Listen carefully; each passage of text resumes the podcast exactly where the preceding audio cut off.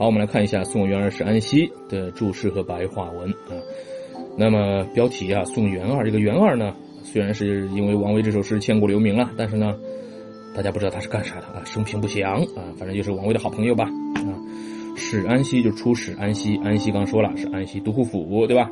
嗯，治所呢在现在的新疆那边啊，新疆库车啊，渭城啊。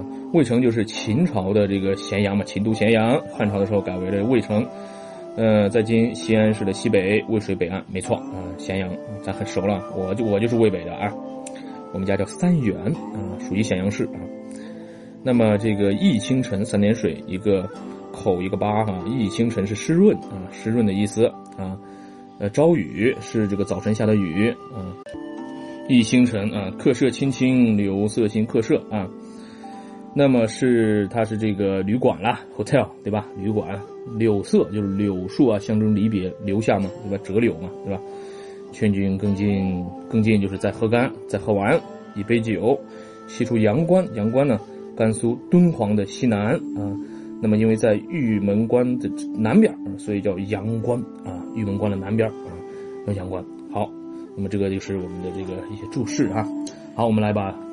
呃，这首诗呢，用白话译文稍微串一下。送我的好朋友袁二出使安西都护府。渭城啊，早晨下了一场春雨，沾湿了清晨。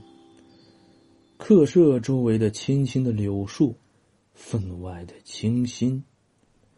我说老朋友啊，你。